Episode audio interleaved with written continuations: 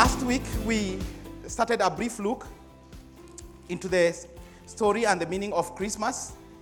And from the book of Matthew, chapter 1, that's why we were camping last week. And we reminded ourselves that even before the foundations of the universe, even before, you know, all the, the universe was created, the stars, the cosmos, the sun, and the planets, and everything beautiful, as you may see it if you love astronomy, the Godhead was still in existence. And the Godhead existed in perfect unity. And Christmas season then becomes a season when we remember this God who is majestic, holy, beyond description, and we remember that he came in the form of flesh to dwell with the sinful and alienated people. The book of John says that the Word became flesh and made his dwelling among us. That's what the real meaning of Christmas is. That when God, Elohim, created the world, everything was in perfect harmony. There was a sense of tranquility. There was unity between God and man, God and the environment, God and the created order. There was perfect harmony even between man and man, man and the ecosystem, God and man. There was perfect unity. And we called this last week, you know, a state of shalom. And we were saying that, you know, the, Jew, the Jews, even today, they greet each other shalom. But just beyond the surface, that this greeting has a bigger meaning. That is divine harmony, a desire to experience that divine harmony, completeness, perfect peace, safety, as God had intended even before the creation and the establishment of the world. But man sinned and rebelled and desired to live outside the fellowship of this shalom, outside this unity, this harmony, this tranquility. Man didn't want to live within the confines of this divine shalom, as we called it. And so he de- defied and denied the divine will, not to eat that which he was commanded not to. So he defiled the divine order, and from there, everything in creation shattered, bringing tragically an end of the original shalom. And there wasn't any more shalom between man and God, man and man, man and even the, the, the, the ecosystem. Now we have introduced some words like climate change. It wasn't there. Endangered species. These were not the things that were there in the original creation order. I mean, God had created everything to be in perfect unity and harmony. So Christmas reminds us what God did, especially to this lost shalom, and the fact that we were helpless to do anything about it. We were unable to restore this peace. But God Himself instituted or planned our redemption on how again we can be able to experience this peace. This son that we are celebrating, this king, this Jesus, Emmanuel, Isaiah would call him the Prince of Peace. And even when Christ again was ascending, was just about to ascend, he says, My peace, I leave you with my peace, and I do not give it as the world does. So he is the Prince of Peace, the Prince of Shalom, so to speak. And so Christmas is to be, we are reminded of God's delight in liberating that which was enslaved by sin. And out of that, then, Christmas then becomes the most anticipated event in the history of man. Our modern culture has a knack, you know, of trivializing this momentous event, and we have again been ignoring the profound and embracing the superficial by calling this season, you know, happy holiday. It's just a season to break. It's just a season to be able to look at my dividends and how the bond and the stock market is doing, how is it closing the year. But beyond that, there is a deeper meaning that we shouldn't forget. There is more than making merry. There is more than spending without care. There is more than resting from our daily tasks and duties. And so last week, we looked from Matthew chapter 1, from verse 1 all through to verse 17. And we looked at different characters in the lineage of Jesus Christ. And Matthew, we said, you know, records the legal lineage of Jesus. And also, if you want to compare that with the biological lineage, you read the genealogy you know, from the book of Luke, which is the, or narrates the biological lineage through Mary. Jesus, and we saw that Jesus didn't come from a very clinically clean lineage. He came through a messy heritage, so to speak. And if you ever doubt about the things that are happening in our families, even as Kathy did ask us to share the things that we desire for our families, and most likely we are sharing some of the messy things within the context of our families. Let us remember that also Christ came through such. So we are in good company with Christ. He came through a messy lineage, but there is hope. And so we shouldn't lose hope, even as we look into this season, especially for, our, for, for the sake of our families. Christmas is when the kinship bonds are tested the most during this time of Christmas. And whether they, these bonds, they are weak or strong or even non-existent. So no matter the case, every family has a case of messiness, so to speak. And so you shouldn't despair. You shouldn't give up. You shouldn't ha- lose hope. Because Christ also came, you know, Christ didn't come from a very clean, you know, clean lineage or a lineage of good name, of pedigree. He came through some of the guys that were seeing. There were prostitutes in there. They were people who had, you know, who were not righteous in a way. Some were liars. You get some were liars, some killed. David, he's called the son of David. And yet we know the things that David did. Some of them. And so today we pick it up from where we left last week. That is from verse 18. We pick it up from verse 18 of Matthew chapter 1.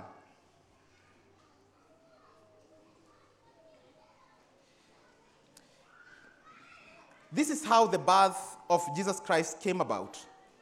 His mother was pledged to be married to Joseph, but they came but before they came together, she was found to be with child through the Holy Spirit.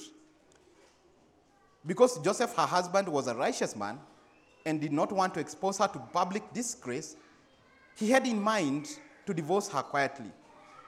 But before he had considered this, an angel of the Lord appeared to him in a dream and said, Joseph, son of David, do not be afraid to take Mary home as your wife, because what is conceived in her is from the Holy Spirit. She will give birth to a son, and you are to give him the name Jesus, because he will save his people from their sins.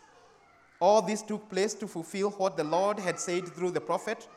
The virgin will be with child and will give him will give birth to a son, and they will call him Emmanuel, which means God with us. When Joseph woke up, he did what the angel of the Lord had commanded him and took Mary home as his wife. But he had no union with her until she gave birth to a son, and he gave him the name Jesus. And that's the word of the Lord. Thanks be to the Lord indeed. From verse 18, we see that this is how the birth of Jesus Christ came about. His mother was, his mother Mary was pledged. Other versions will say that he, you know, she was betrothed to be married to Joseph. And in the Jewish culture then, and even now, the laws of engagement or betrothal and marriage were very elaborate and stronger than perhaps ours. And so during this time, this girl, a young girl, you know, has been promised to get married, has, she has been betrothed to, and it wasn't as an engagement as we know of what engagement is at the moment. In this culture, it was a big thing. It was a big event. You know, it was a community event. And the actual betrothal, you know, the, the, the, the couple will be betrothed, there will be a promise, you know, to be able to live, you know, a, a life of um, what we could call, you know, uh, sexual fidelity. And actually, it had a name. I'm trying to remember that name. It was called Kiddushin, you know, the, the, that, that betrothal. And here the couple took a solemn vow to live as husband and wife. But they're not going to live as husband and wife at that moment. They had to wait for about you know, 9 to 12 months. And it's because then there were no scans to test if one was pregnant. So this period also served as a pregnancy test period. You know, is there anything? Have you done anything? You get, and so within those months, if someone was unfaithful, then they will be, everything will be visible. And during that time of, you know, that engagement, that kiddushin, the, the, the book of Song of Songs kind of records that there will be ornaments that they will give to each other. And one of the ornaments was a ring. And the ring will be inscribed these words I am my beloved, and my beloved is mine. So it was a big public event where everybody knew who was betrothed to who and who, and you know, and so and so. And so it, there, there's no way that you could have hid yourself under the cover. Everybody knew that that girl, that man belongs to so and so as much as they were not living together or even enjoying the full benefits of a marriage life. So for Mary, she was here about 14 to 16 years of age. That culture, people get married that early. I don't, I mean, it can't happen now. I mean, I would not believe it. My daughter, who is just about to turn 10, to tell me anything about marriage at the moment. But then in that culture, that's what would happen. You get? And so this wasn't easy for her. That just the time that she's planning to settle down, then there is something that is happening in her womb. She had dreams, you know, and she was in the middle of planning her life and her wedding. And out of nowhere, a great disruption happens. And who is the culprit? God is the culprit. She was pregnant through the power of the Holy Spirit. And it seems like God had answered her prayer too early. This is what she would have desired, but not at that moment. So her prayer has been answered too early, and no one knows what to do with it. But Luke records how, in the book of Luke, chapter 1, verse 38, records how she responded to this disruption with unwavering faith and total obedience. Luke says that Mary answered, I am the Lord's servant. May your word to me be fulfilled. Even when God came with this news that will disrupt her life, that everything will be at stake, she responds in obedience I am the Lord's servant. May your word to me be fulfilled. And yes, she's going to enjoy motherhood, but even later, during the dying, the, the crucifixion of Christ, she will see this son that she carried in her womb dying and breathing his last. So I, I was trying to think what do we do when God disrupts our lives? How do we respond? Do we respond in worship and submission as Mary did? Or even do we think that God, you know, has ill motives about me? God, I was going this direction and you have disrupted me. And out of that, everything again is in disarray. Do we think that God is irrelevant when he disrupts us or even benign? Friends, God is delighted when He interrupts our routines of life, but we respond in faith. We respond in faith and in obedience. I want to believe that God is delighted by such a man or woman. So she was found to be with child through the Holy Spirit. That's what the Bible says. And our encouragement today is that when that divine disruption comes, when it comes along your way, let us respond in faith. Because God is a promise keeper. And whatever He has promised, He will do. And it's not so that you know He may be, you know, He may be happy or enjoy. It's for your own good. That when we respond in faith, when that disruption comes, it is for our own good. So this child. She was found to be with child through the Holy Spirit. Isaiah, as we saw last week, gives us a glimpse of how this is going to happen. You know, Isaiah chapter 9, verse 6 For to us a child is born, and to us a child is given. that a child is born through the natural process, but also a, to us a son is given. That is the deity of Jesus. And the two natures have to work together. You know, there is a technical name. Uh, it's, it's, it's, called hypostatic union. Please do not remember this. You, you know, not be asked in heaven, do you know hypostatic union? You know, and all that. Do not try to remember anything like that. You'll not miss heaven.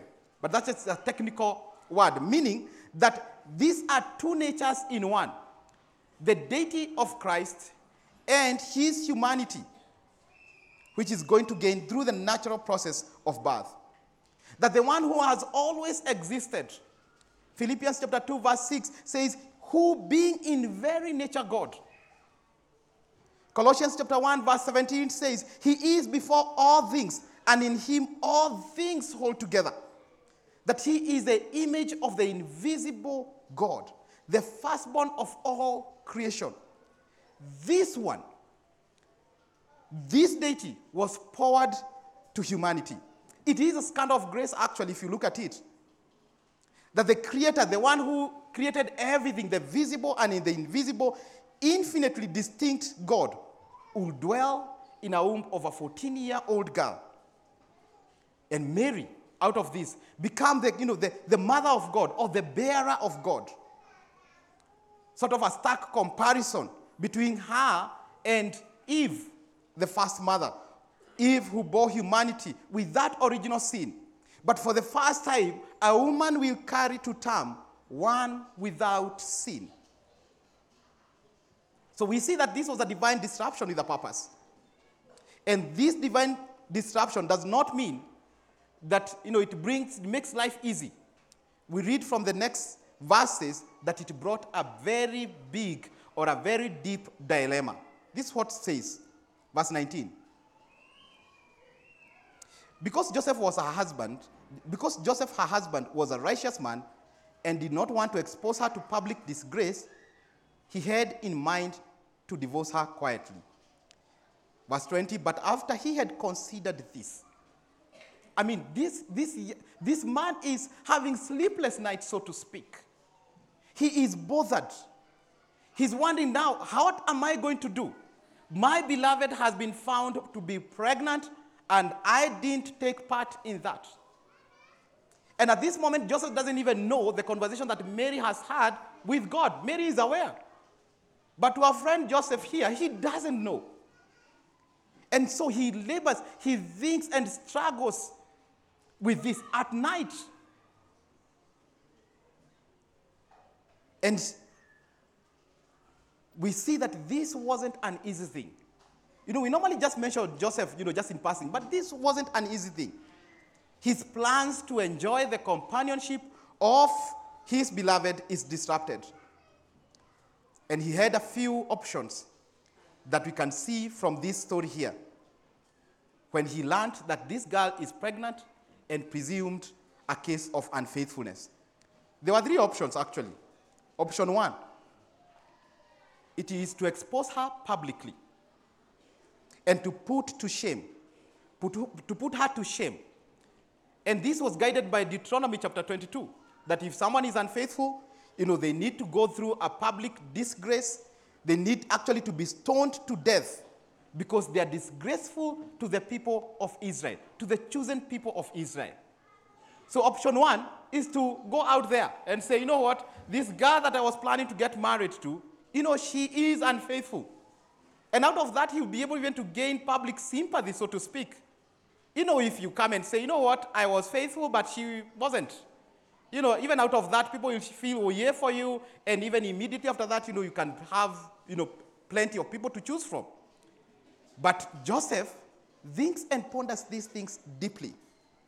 Option two was to marry her, according to the regulations that are found in the book of Exodus, chapter 22 again, which presumes that now if she marries her, they will be, it will be assumed that they had extramarital affair or, you know, they had a physical relationship.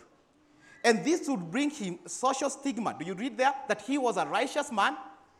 You know, by the time Matthew is writing to us, you know, that he was a righteous man, it was visible even to other people. that this is a godly man. This is a good man. He's a good man, so to speak. Truthful man. But now, if he marries her, and people are very, very good and candid in keeping and you know keeping the dates. You get? Don't, don't we do that? You know, if you if you if you if you if you see someone, if you even for myself, if I officiate a wedding here and then I see, you know, I can count. I remember the day that I, you know this guy's. And so if the math is not mathing, you know, I need to call you. Why did you play me? And it happens to pastors. So this is what was going through his mind. There will be social stigma, and he will be deemed an unrighteous man. And now, this one will bring disrepute to himself. He will be at a worse of place. Number three is to offer her a certificate of divorce. And Joseph decided to take this third option but there's no way, even if it says there, the Bible says there, to divorce her quietly. Divorce wasn't something that is, was quiet then. It needed witnesses. It needed people to be there to actually see that actually a divorce has happened. They, need even, they needed even to go to the synagogue and break this bond, break this vow, break this covenant. But even if he will gather some men or, or witnesses of great discretion, you know, still the story will be known out there, but he decided to still honor this girl and to protect her from shame and from reproach. And these are great things that we can learn from this young guy here, Joseph. And perhaps, I'm, you know, as I was preparing and thinking about this, I felt like we also need during this time of Christmas that we need to repent from the times that we have magnified the mistakes or the sins of others in our families or even in the church, the family of God. Here we have a model from Joseph of dealing with others when they have hurt us deeply, when they have sinned against us, when their sin, purported sin, because at this point he didn't know actually that Mary was innocent. He thought that Mary is the culprit and he is a victim. Even when his plans for future have been disrupted, Joseph still wanted to honor this girl. The Bible says that love covers a multitude of sins. And so we, we learn from Joseph that, you know, we need to cover others. We need not to magnify their sins. So, friends, if we are ever called to make a very hard and painful decision. Let us choose to make it very tender. Let us make it, let let it have a soul. Even when we are hurting, let us cover others. Even when their sins or issues come into the limelight. And that is the most godly decision you can ever make, especially when someone has wronged you. But I kept, I kept on wondering. Last week we looked at the heritage of this guy, Joseph. And they were not very, the heritage was not very perfect, as we saw. What would make him to become a righteous? The Bible went to say that he was a righteous man. I, th- I think I was encouraged to know that even when the heritage or even our lineage is a bit messy, God still can preserve a remnant for himself. God still can have someone who is righteous, even in your lineage. And I pray that you are the one. And if you are not the one, because we know. Wale wasumbufu kwa familia, mimi ni. Please repent, you know, and turn. But if you are here, please know that God preserves a remnant for himself. And thank God that you are the one. And out of that, may you ask God to give you the grace to bear that responsibility and to bear that challenge. So we learn from Joseph here when you are met with a case of deep dilemma, respond in obedience when you can and trust in the bigger picture because the angel of the Lord tells him, and you're going to see that shortly, that now take Mary as your wife.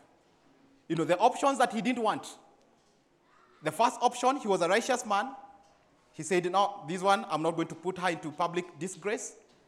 The second option, eh, when I take this guy, this girl, people will think that I'm, you know, I'm, you know, I'm not a righteous man. It is going to, you know, I'm going to bear the cost. So he went with that option. God was saying, no, don't take the third option. Take the second option. And even you yourself, you're going to bear the cost.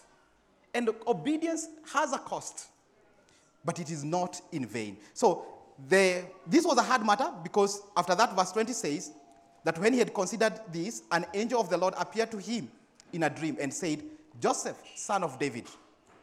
And I was wondering, why would the angel call him son of David? And yet his father was, do you know who, who his father was? We looked at it last week. Do you remember? From the lineage story, his father was Jacob. He's not called Joseph, son of Jacob. He's called Joseph, son of David. And perhaps in a way to show that this was a big thing to show the intensity of this angelic visitation. And again, maybe to remind him, because he was a righteous man, he was a man who loved the law of the Lord, to remind him David's throne is at stake. Because the son of David is the one who will legally succeed the throne of David. So I think the angel is trying to remind him hey, this is not an easy message. Joseph, son of David, Friends, some matters of life that may come along our way, even during this time of Christmas, we can only resolve them with the involvement of God. God had to come because this was a heavy matter to Joseph. And because of what is at stake, the angel tells Joseph, you know what? Please proceed and marry this girl, Mary. Because Jesus will not be born out of wedlock because he came to fulfill the law. So he must be born in the, in the right way and in the right family context. God comes and addresses his fears. He says, Do not be afraid to take Mary home as your wife, because what is conceived in her is from the Holy Spirit. And again, Joseph, out of that, he's given a very honorable task. She will give birth to a son, and you are to give him the name Jesus because he will save his people from their sins. Out of this, out of this divine or deep dilemma, God comes with a divine revelation. And out of this, God gave him the joy and the honor of naming God or giving God a name. The godly man names the manly God, so to speak. Jesus, which means that he saves. And this is not a political salvation. This is not even saving them from the Roman occupation that was happening in that time. This is not to save the people even from oppression, but to save them even from a bigger and a greater oppression that resides within the human soul. And that is sin. Sin is the biggest oppression that denies us that uh, shalom, that peace with God. And he's asked, you know, you are going to give him that name, Jesus, Emmanuel. And we have been singing about, you know, uh, we've been singing all that even today morning. All this took place to fulfill what the Lord had said through the prophets. The virgin will be with the child and give birth to a son, and they will call him Emmanuel, which means God with us. And God reveals this to this man, to Joseph, and he reminds him that the son that is to be born to you, this one who saves, this Emmanuel, God Himself, God with us. And imagine that they had stayed for over 400 years. Everything was silent. No prophets, no theophanies, nothing. For 400, over 400 years. They didn't know when will God ever speak. God is distant. And as years passed, God was becoming distant and distant and distant away from them. But now this angel comes and says, Now this son to be born is Emmanuel, which means God for us, God with us, so to speak. And friends, God becomes, you know, of supreme value because of what he offers you. He offers his, you know, he offers his presence, you know, to be with you in all the valleys and the hills of life. So, if you want to go beyond the familiar story of the baby in the manger, you know, as we, you know, the nativity scene describes and portrays, if we want to go beyond that, we need to relook at what this birth of Christ means for us, for me and you. What does it mean? And may it remind you that the true meaning is God with us, this God, whom we were separated away from, now becomes God who will be with us in all the seasons of life. And so, friends, whether in moments of pain or pleasure, a moment of darkness, a moment of grief, or even in a moment of doubt or even in despair, may you be reminded about this hope in God that God, Emmanuel, is God with us, God with you. And may you learn even to trust in Him more and more. And may you know that He is there with you. He's not a distant God. He, doesn't, he does not send representatives. He came Himself to be that Emmanuel, to be God with us, to dwell with us, and to identify with our weaknesses and even our struggles. And so, even with all the challenges of life, there could be many. There could be spiritual, financial, emotional, or whatever area that you are in. Either a moment of joy or even not so joyous moments. May you be reminded that God is Emmanuel, God with you. And that's what we need the moment of great shalom, the moment of peace with God, the moment that we know that indeed we are not walking and we are not doing life alone. And so, even as Pastor Kafi was leading us and asking us, what are the things that we need to pray for our family? May you remember this that God is with you, that God is with us even during this time of Christmas. And so, my prayer and our prayer as your pastors is that indeed during this time, that you are going to sense the presence of God in every situation. Some of the prayers, God has answered them. Some of them, and there could be many, God hasn't answered them. But He is a God who is not distant, He's a God who is close to you. And we only gain this because of the gift of Christmas. The time of Christmas is not a time to go out there and sin and run away from God. It's actually a time to behold our God, to see Him, and to worship Him that He came for us. And out of that, we are not flying blind.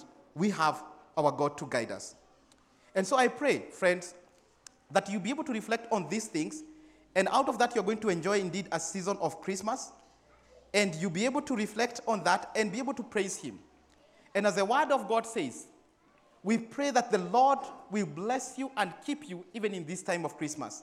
That the Lord will make His face to shine upon you and be gracious to you. That the Lord will turn His face towards you and give you peace. That shalom that He came because He's God with us. He is the Prince of Peace. May you see that in your life, and may you see that even in your uh, family, and even as you gather with your people, or whether you be alone, may you sense the ever, the enduring peace of God, that shalom, and He came so that it can be restored. May you have a beautiful time of Christmas, and we look forward to even to a blessed time, a blessed year, 2024, and may the Lord bless you.